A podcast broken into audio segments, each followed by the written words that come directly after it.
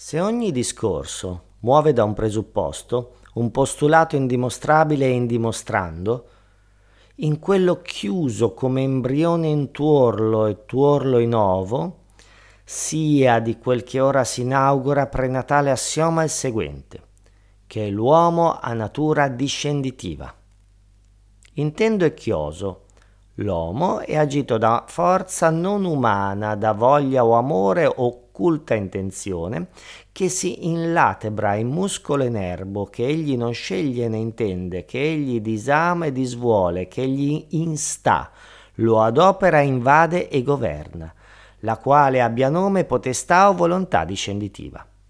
Discendere è da notare in primo luogo, è operazione agevole, ad eseguirla non temerai di intopparti in impacci, preclusioni, dinieghi, ripulse gravitazionali, né dovrai ammusarti la strada con le vibratili froge cerebrali, che l'intero universo è così callidamente strutturato da fare di tutti i possibili movimenti questo solo sollecitante ed aperto, cattivante, anzi allegrante, naturale, naturalmente rapido, di sempre più rapidissima rapidità.